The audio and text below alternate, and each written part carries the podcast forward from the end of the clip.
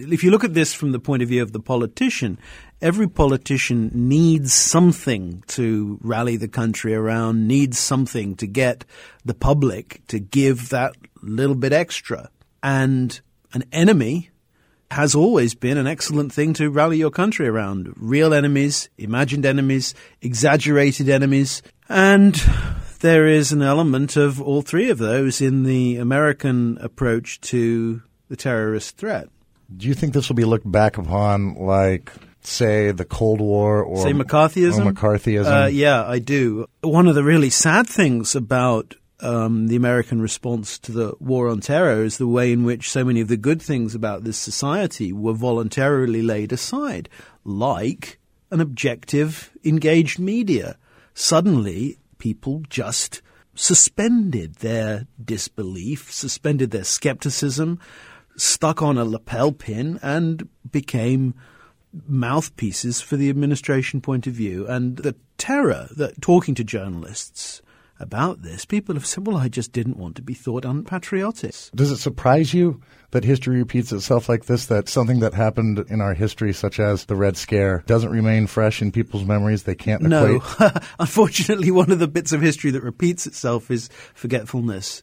And these scares about foreign threats are not – moments in the history of America. I think they're elements in the structure of America. There's something very profound that comes around every few years. And you can go back and say, well, before the McCarthy period, there was the Palmer period immediately following World War One. And before then, there were scares in the 1890s around the Haymarket incident in Chicago, where some policemen were killed by a bomb explosion. And suddenly everything was about the threat of terrorism to our liberty and the danger of foreigners. And these are uh, ideas that just come back and back. Now, it doesn't mean that there isn't a threat.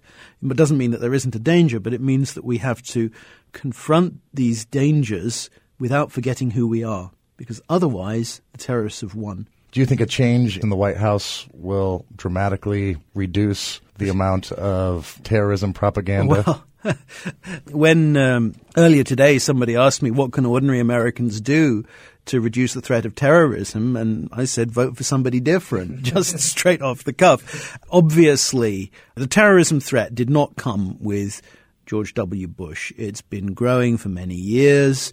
It's part of a, a real American difficulty with that region.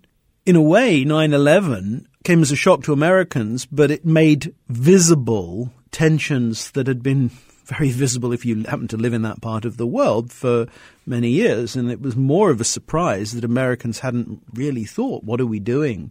Bombing Iraq? What are we doing involved in these, you know, multiple confrontations in this region?